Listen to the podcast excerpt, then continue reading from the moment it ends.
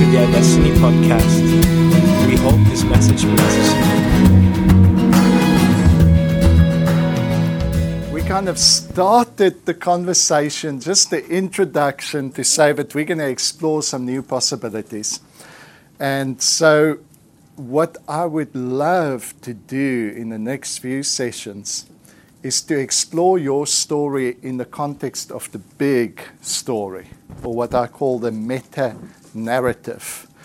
Um, now, the meta narrative that we have, that many Christians are familiar with, and tell me whether you're in the same tradition as I am, but many are familiar with the story that says, There was a time, a long, long time ago, where everything was perfect and as it should be. Um, no death, no problems, no issues like that. But then, oh my word, the two people put in charge of that messed up, made the wrong choice.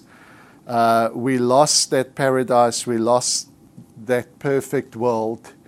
But we kind of hope that one day we will attain that perfection and that heavenly existence again. So, are you familiar with that meta narrative? Yeah.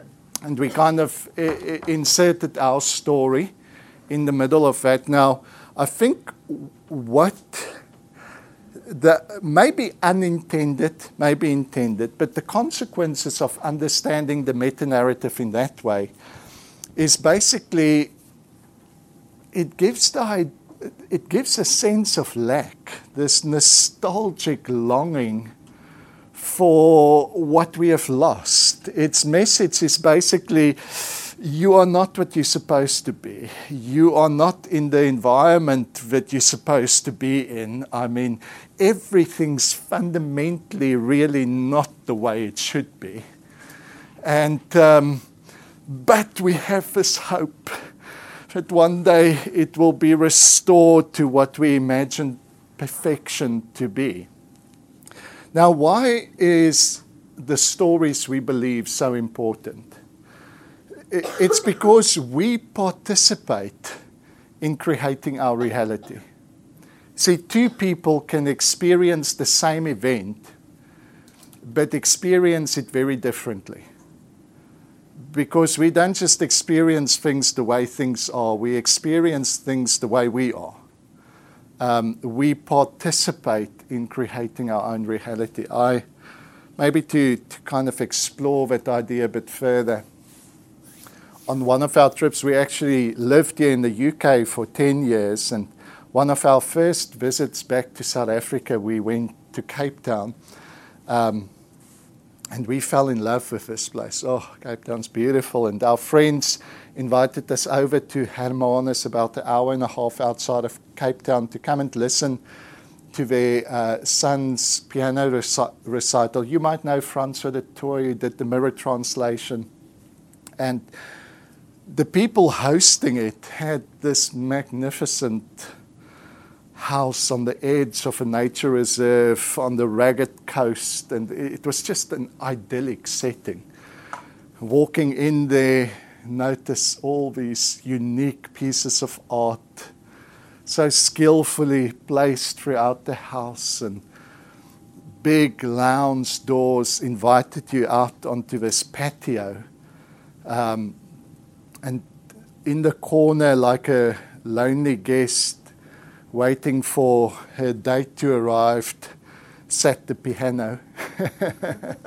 and um, eventually, all the guests moved out. Stefan came and sat at the piano, and this new sound filled the air. I mean, the, the it, seemed like the, the gentle breeze just joined the melody. The, the ocean waves just added to the rhythms. Even the, the light rays over the, as the sun was setting seemed to become audible as they were skipping over those, those waves and, and added to an experience that was overwhelming uh, and, and what was so beautiful about this experience is that it invited you to participate in creating its beauty. I mean, what gave every note its meaning was not just that note in isolation, it was all the notes that came before that somehow still resonated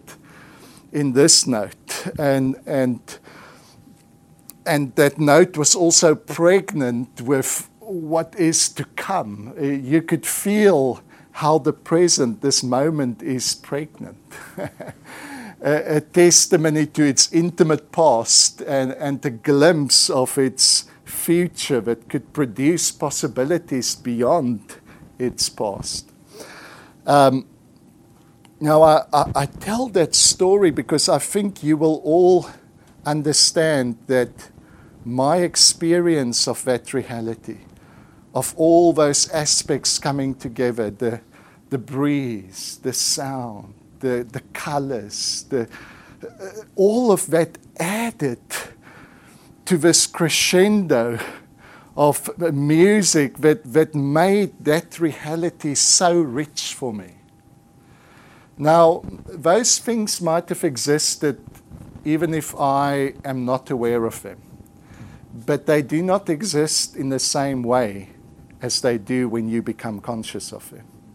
And so, in quantum physics, many of the scientists will tell you that consciousness precedes reality, that there is something about your consciousness that in a very real way. And the, you know that, that phrase, things don't exist in the same way without consciousness, that's not just philosophical. These are kind of scientists that says this is what we observe is consciousness participates in the creation of your reality. And so this is why I uh, kind of touch on this story and how we understand our story in the, in the bigger story because I want us to come to a place where your reality is enriched, where you can experience the beauty and the meaning of reality to, to the highest extent, because it's also possible to impoverish your reality through your consciousness.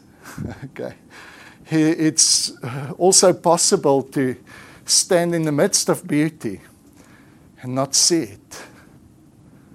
And isn't this what Jesus came to do when he walked in a field and he saw birds and he saw flowers, and in all of it, he saw God? so when he spoke, it was always the, your eye is a, is a window. It can either it can either be the eye of God, because I think it was Thomas Merton that said, The eye through which you see God is the eye through which God sees you. I, I, I like to say it a bit differently, and that is you, you only see yourself truly when you see yourself through God's eyes. You know, this is what changes your reality. And so I want to offer an alternative way of interpreting Genesis. Um, and I'm going to start off by maybe showing you how I used to interpret it and how that changed for me. So I would read Genesis 1, verse 1, which who can quote that?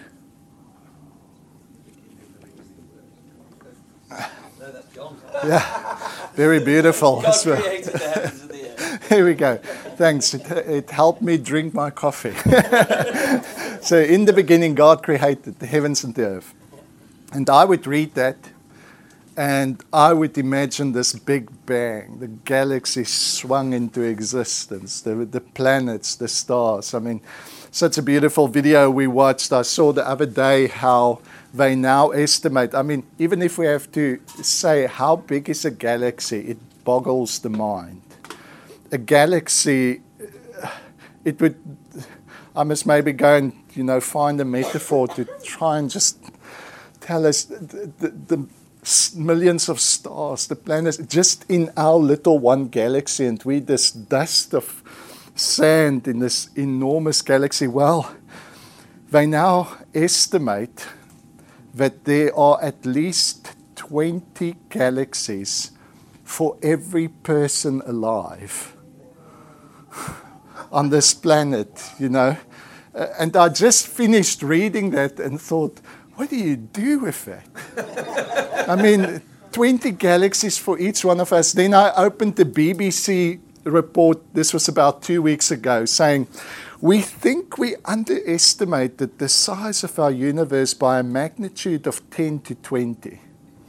In other words, there might be 200 or 400 galaxies for each of the 7 billion people alive. So, uh, oh, it's awesome to discover a God who is at, least as big as this universe. Isn't that nice? a God is not just the God of my little tribe, of my little doctrine, the God who confirms how right I am, but the God who continually says, Hey, I'm looking for new ways to blow your mind. hmm.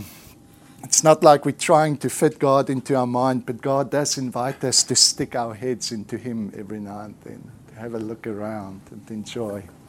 So when I saw in the beginning God created the heavens and earth, I saw these galaxies, these planets, and and then as I continued a bit more critical study onto, okay, what did the authors mean by this text? What was their earliest thoughts? What was their intentions?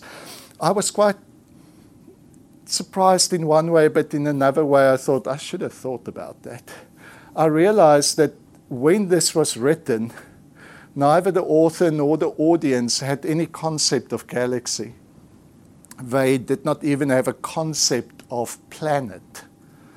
So, whatever they meant by the text, they did not see what I was saying. His galaxies and planets and things creating. And one of the most interesting suggestions that was made right in the beginning, and I think it was Rashi, a scholar in the 11th century, actually gave this the most profound explanation and the best argument for it. He said, actually, verse 1 is not the act of creation at all. Um, God begins to create when He speaks. And so the way in which He says you interpret those three verses the most accurately is as follows When God began creating the land and the sky, you know, land and sky, everyone could understand what we're dealing with. When God began creating, the earth was void, uh, without form, chaos.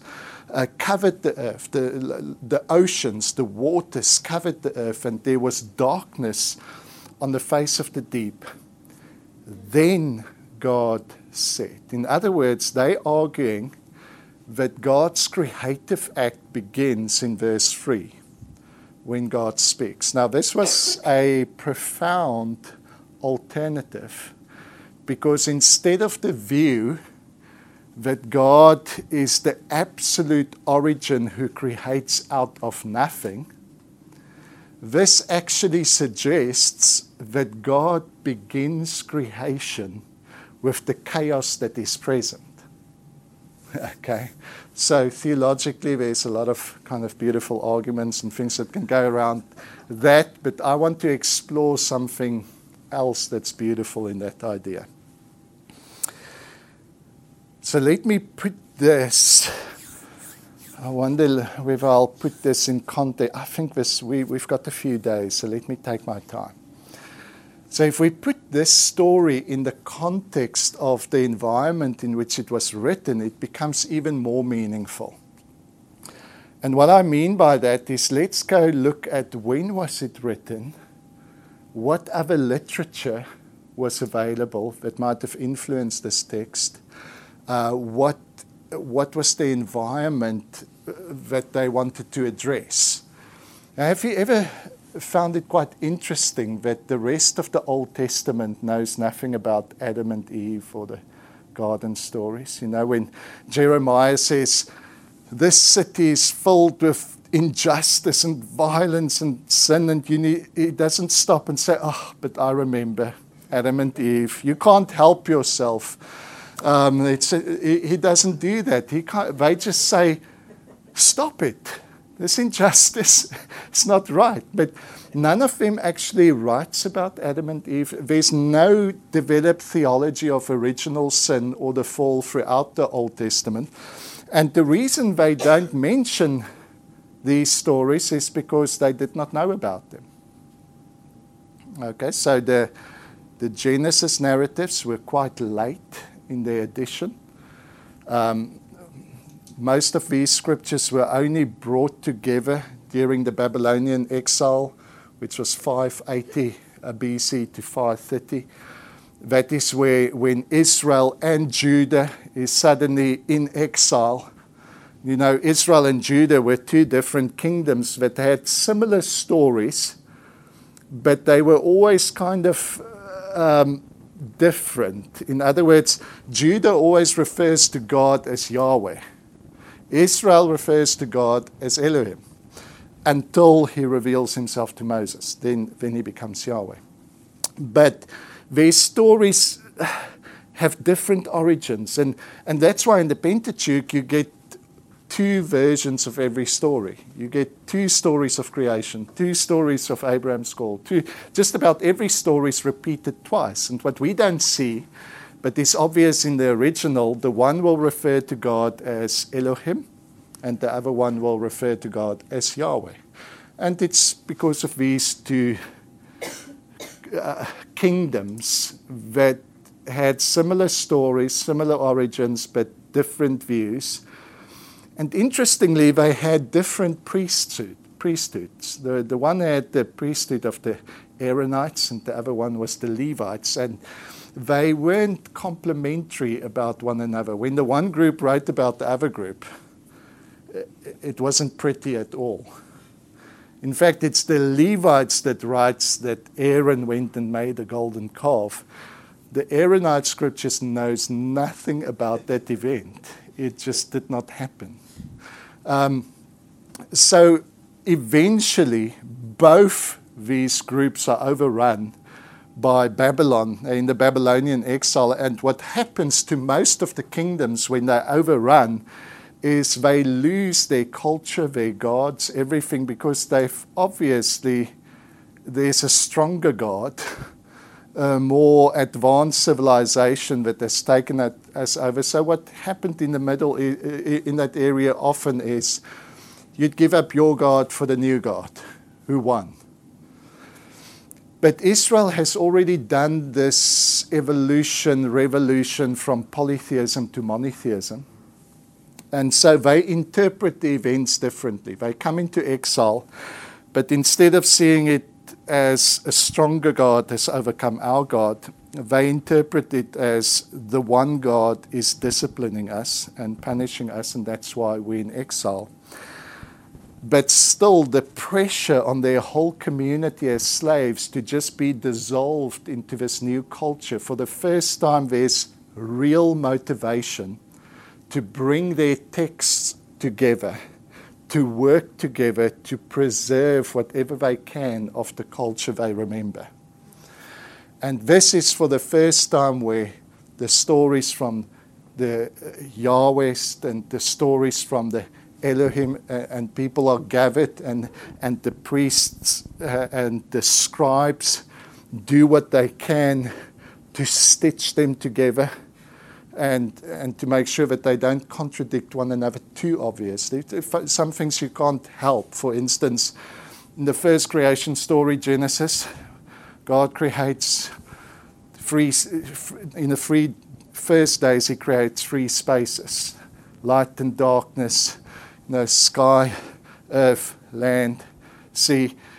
And then the next three days, He fills them. He puts the sun in the light. He puts the moon and stars in the night. He puts the um, birds in the sky, the uh, fish in the sea, and he puts man and animals on earth. And uh, but in the and man is created last, kind of as a crescendo of God's self-expression. But in uh, the Yahweh source, Genesis 2, um, the sequence is different. God creates man first. When he says, oh, man's quite lonely, let's make a lot of animals. And they make animals and tells Adam, why don't you name them? Uh, and he names them and he realizes how likeness attracts likeness. And, uh, and then eventually he makes women. So, you know, there's little differences, but they've been stitched together so beautifully because they preserve the whole culture of both these kingdoms. Now, what was interesting about the writing of Genesis 1? And I find that exploring this has so enriched my appreciation of the text. Um, is that while they are in Babylon, one of the most uh, prevalent texts of the Middle East uh, is read to them almost weekly. It's a text called Enuma Elish. We've got this text um, on hi- hieroglyphics and, and, and, different kind of writings more than 3000 BC. We've still got copies of this text. Um, the oldest Hebrew text, I think, is about 200 BC. But so they've got Enuma Elish, it's read to them daily. They're exposed to this story daily. And, and by the way, the, you know, these stories that has developed as oral tradition, the first time that they are being written down is probably during the first kingdom, the first monarchy, when David becomes king that is when you develop scribes and those kind of capacity for the, the court of the king. And if you wanted to become a scribe, the way in which you became a scribe is you went and studied the entire text of the world. okay, so today if you want to study a subject, you've got to narrow it down, narrow it down, narrow it down, and then eventually, when you're as specific as you can, you've got to choose from the 3,000 prescribed books on that subject. There's a lot of knowledge. But in those days, the entire library of the world would fit in a room. Okay, so if, if these scribes wanted to learn their skill, they go study the text that their world is familiar with. And Enuma Elish would have been the most prominent text of that day. Enuma Elish is Syrian for when God began creating. okay. And um, so now Israel, Judah, they find themselves, hi, they find themselves in the midst of the Babylonian exile every time uh, the, there's a change of moon, this text is read. Every time there's a change of season, this text is read. Shall I quickly tell you the Enuma Elish story so that you know what they are subjected to and what they are going to subvert? So it begins the story of Apsu and Tiamat, the male and female personifications of chaos. Um, there, uh, and chaos is always also symbolized by water. So this was sweet and, uh, and, and salt water. And water because it's formless. Um, any form is possible when something's formless. Um, their waters commingled, they cre- created many children. And um, it's interesting how the story also developed even in their cultures because in the beginning, Tiamat was the, the female personification of the goddess, was seen as the mother of the whole earth. It was a beautiful, positive story. But in their culture, there were some real wars between male and female dominance, and it was at this period where male dominance became more prevalent in that whole area, but the story was also changed to portray Tiamat as more evil. And so basically, Apsu and Tiamat, after they have these many children, he comes one day, and this is a very short and summarized version, and he said, These kids are making so much noise. Let's get rid of them. And, and Tiamat, after some persuasion, says, okay, yes, let's do it. But one of the kids overhears this. Isn't this a lovely bedtime story? You know, um, one of the kids overhears it, goes warn all the other kids. Um, they then rise up and they kill Apsu, the male personification of chaos. Um, is absolutely enraged and, and spawns this new army that was going to destroy all of those kids, uh, gods. Um, but they choose a hero and they choose a guy called Marduk. And, and Marduk said, Okay, I'll fight Tiamat for you. But if I do this, I want to be absolutely sovereign, and all of you need to worship me and give me your allegiance. I'm the only king. And all the gods, faced with this option of annihilation or loyalty to Marduk, pledge their loyalty to Marduk. He has this fight against Tiamat. He sends a wind into her, bursts her body in half. And from the one half, he creates the heavens, and from the other half, he creates the earth.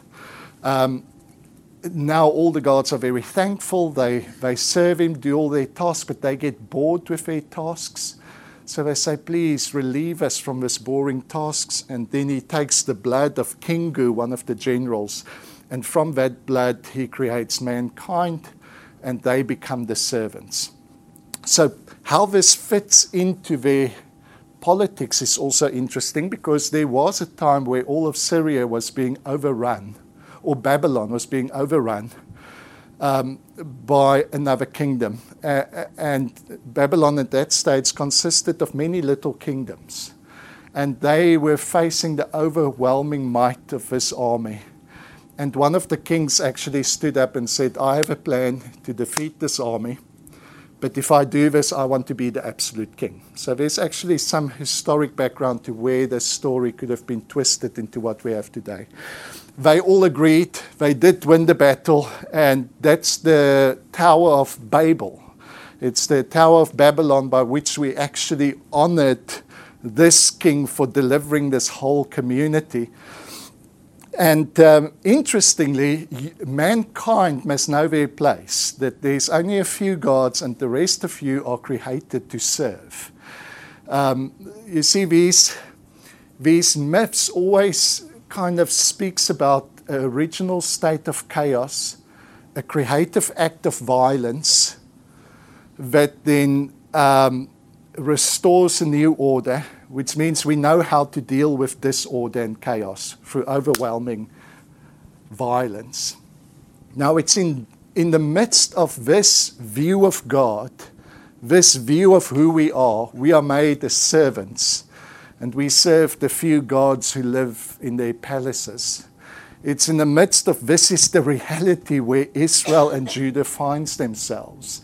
Every weekend, listening to the same story that one of them starts spinning down a different story.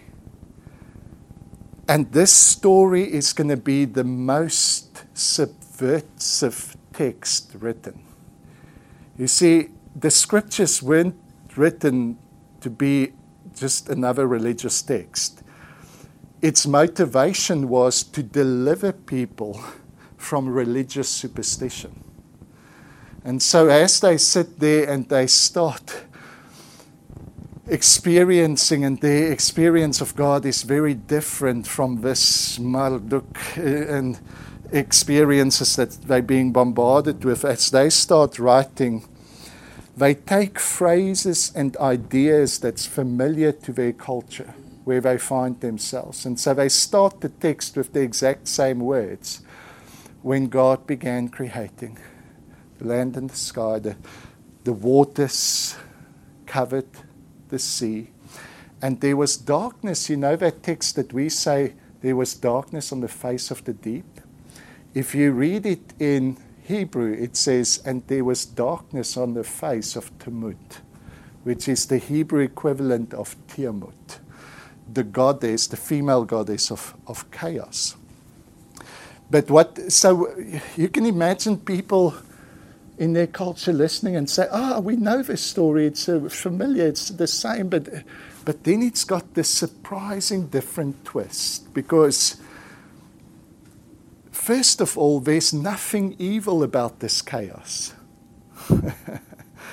there's nothing threatening about Temut, and, and maybe even this text was in a way a redemption of the feminine to say there's nothing bad or evil about this formlessness. In fact, like Marduk, God also sends a wind, but his wind doesn't come to destroy, his wind comes to hover uh, and vibrate over that formless chaos to kind of prepare it for the, the creative beauty that is possible for it. And then in verse 3, instead of this dominant God that says, Now let's show you how to make something out of nothing, in verse 3, there's this beautiful whisper of desire that calls forth the possibility that is inherent in the chaos. See, when God wants to make the fish of the sea, He doesn't just makes them in a heavenly aquarium and then dumps them in the sea and they say, Look at me, what I can do. Now, when God wants to create, and remember the sea is that symbol of the formlessness, the chaos. When God creates, He actually speaks to His creation. And He says, Won't you bring forth life? It's a much more cooperative, participatory way of creating that God creates through His creation. that His creative act is not something reserved for Him alone, but it is the very quality with which He gives freely to His creation to say, you can participate with me.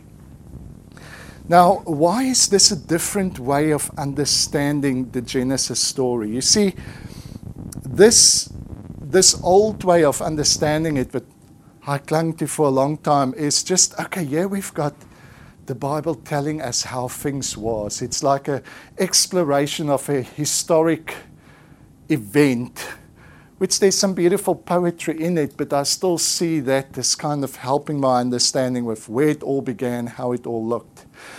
But maybe what the author is trying to say is not, is not to convey an historic event, but is to help us understand the process by which God always creates. And the process by which God always creates is He gets right in the middle of your mess. He gets right in the middle of your chaos and he starts hovering there. And he says, This chaos, this mess, I see such beauty and such possibility. I see such meaning that can flow from here.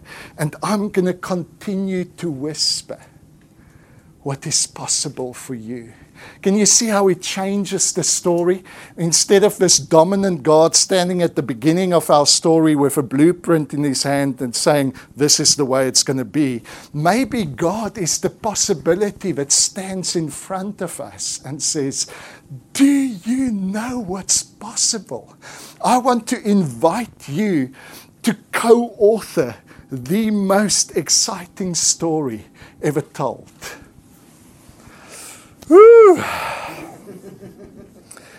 Does that give a different view of Genesis 1? I've just touched on a few things.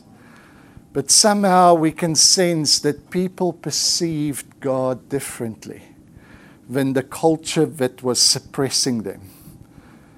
They perceived of a God who didn't just think of you as an afterthought to be a servant, to do the things that the gods didn't want to do. But what we see in the Genesis account is this vision of a God who is so present within his creation that he sees you as nothing less than the visible expression of his own image and likeness.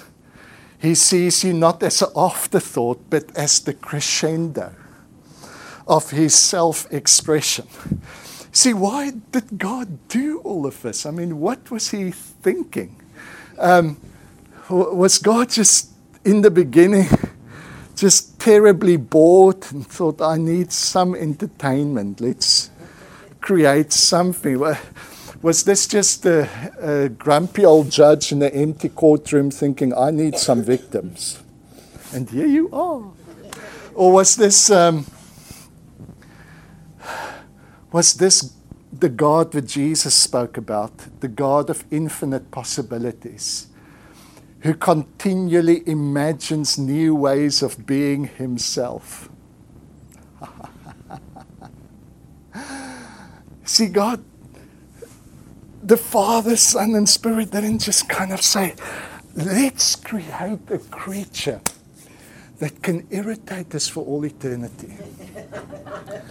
let's make something that will frustrate us, drive us to tears, and just. No, Jesus speaks about this place in the beginning, John 17 24, where he says, I wish you could be there with me in this place where you could witness the love with which He loved me, the honor with which he, my Father honored me. He doesn't speak about eternity as some boring, changeless, static place. He speaks about this eternity as a dynamic movement of relationship, kind of what quantum physics want to describe the origin of our universe now, a field of infinite possibility, is kind of the words they use. But what they see from the very beginning is this, these dynamic possibilities moving, moving, and somewhere something bursts into existence. It is this God who in the beginning, in this place of dynamic relationship and fellowship, this overflow of joy, this God who, who needs nothing imagines you, has a realization of one of the possibilities of who He is.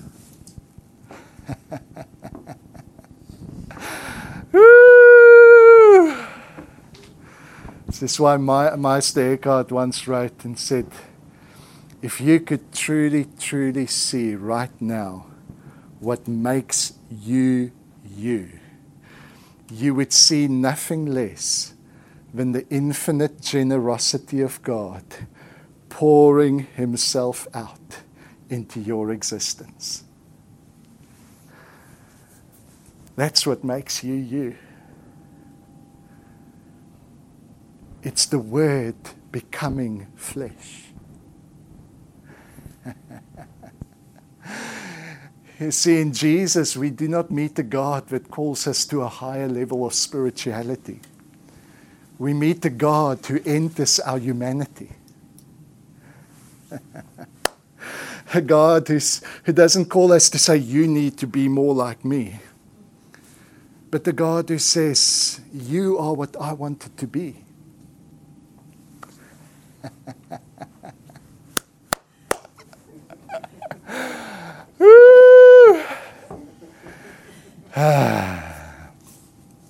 I so love it when there's that atmosphere where you can say something like that and people know it's true, although their head says, put that in the heresy category.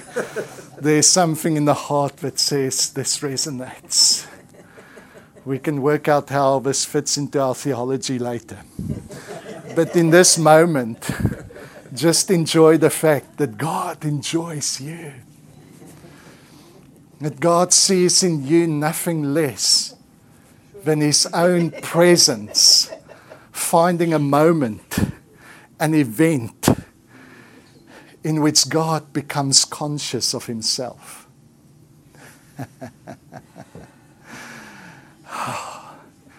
See, we can witness when I was on that mountains, Hel- Helvellyn, you can so appreciate what people throughout the ages has appreciated, how these mountains somehow symbolizes the faithfulness of God, these unchanging uh, structures. It's almost like God is asleep in the mountains. And then you, when you see the breeze move over the fields, the, the animals jumping, and it's almost like God is stirring. God is, God is waking up.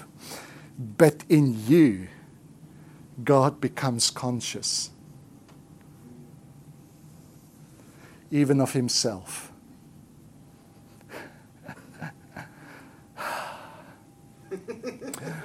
awesome. Awesome. So, our meta narrative, how does that change our meta narrative? Instead of that story that says, it once was perfect and they blew it, but we hope that one day it will be great again. And now we're just trying to work our way here through the middle. You see, that kind of meta narrative uh, uh, creates a relationship between you and reality that's quite negative. Spirituality becomes either a denial of reality or a hope to escape reality. That one day we're going to be out of this mess and we can't wait for that to happen. I'm not interested at all in that kind of spirituality. I think what Jesus comes to introduce us is a God whom he says, Please change your minds. The kingdom of God is here. And my prayer is that His will be done on earth. and my, my revelation for you is that God, the true God, is God with us. In other words, the true God is not God without us. the true God is the God who, in the person of Jesus, in the incarnation, steps into our existence and says, I've got no interest in being God by myself, with myself, or for myself. The only way in which I want to be God is with man, for man, and as man.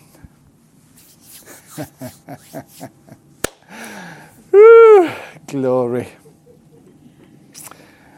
Now I know it can be misunderstood in so many beautiful ways, so many difficult ways. And I think people ask Meister Eckhart as well, Are you saying that you are God?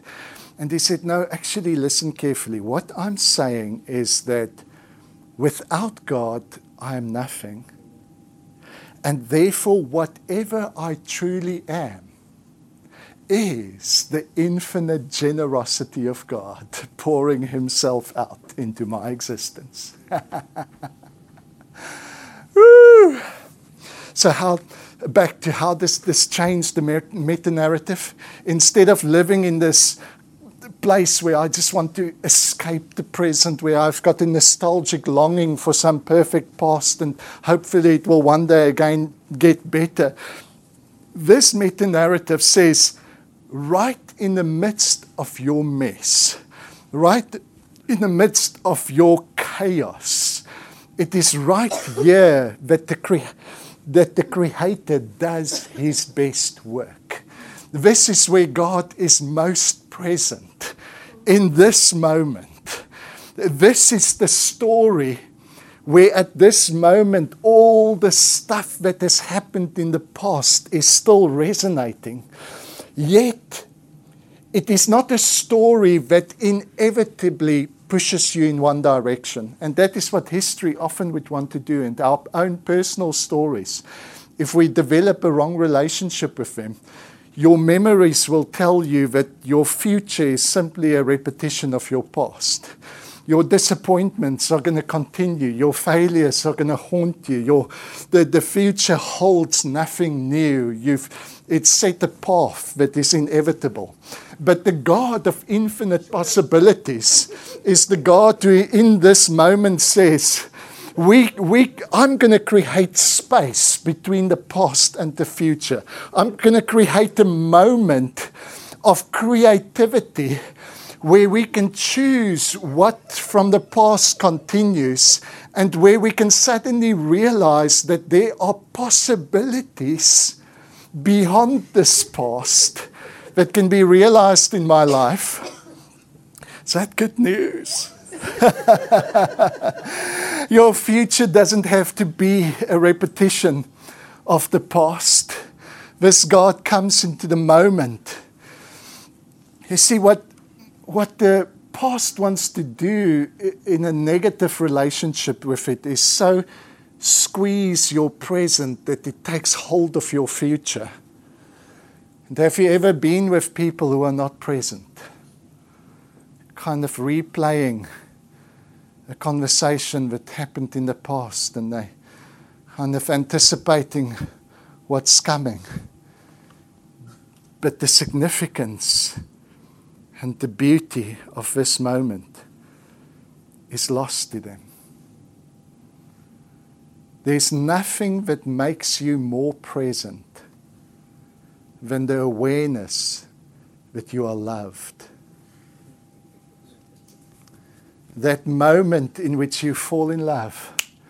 I remember me and Mary Ann, you know, when I told her that night how I felt, and she responded and said the feeling's mutual. That night I would kind of sleep and wake up and think, did I dream? No, she said it. That actually happened. The, feeling's mutual. The next day, for the first day in my life, I just forgot to eat. I just wanted to know, where's Mary? And oh, she's in the lounge, and I'll just go sit. And I, I didn't know what day it is, whether it's morning or afternoon. That, that moment in which you discover you are loved suddenly the present becomes more significant than anything else. And I kind of, uh, you know, I was just so in love. And, and I knew why I was in love, but I was kind of puzzled by why is she in love? I mean, she sees something amazing, maybe, uh, and I'm going to milk this for as long as I can and try and keep her in the dark. But I kind of know myself, I'm not that amazing, but, you know, I'm enjoying this moment. and after a few weeks, I thought maybe everything I knew about myself was a lie. And this beauty and this meaning that she sees in me, maybe that's the truth. And maybe I should allow love to define me. ah. And that makes you present.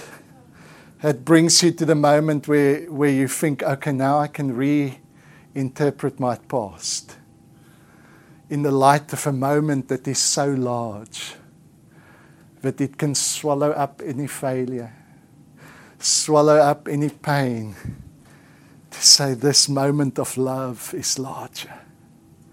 And it creates possibilities for your future. See, this is where the second interpretation of Genesis becomes so valuable. That this is the God who steps right into your chaotic world right into your crap. And he says, This is where I do my best work. Sorry, I've been in the States for a while. Is crap a bad word? Yeah. I always use some excuse from um, somewhere from somewhere else. it kind of works. But he steps right into the middle of your confusion, confrontation, contradiction, and he says, This is where I can call forth the beauty, the meaning that is possible for you.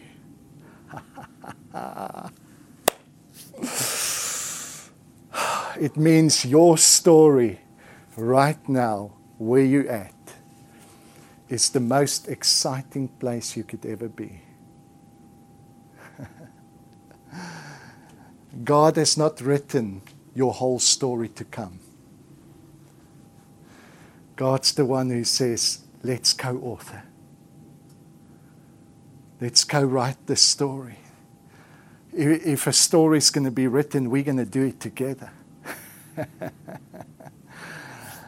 awesome.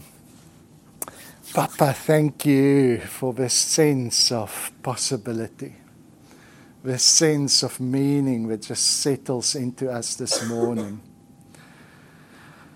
oh, for understanding what you understand. Thank us, thank you that we can, we can, as 2 Corinthians 3:18 says, we can look into your face with unveiled faces. We can gaze until we become aware of a gaze more intensely focused on us. Until we see through you your eyes. And it is seeing what you see that transforms us. Thank you, Papa. Amen. Thank you for listening to the iDestiny podcast. For further information, check out www.idestiny.org.uk.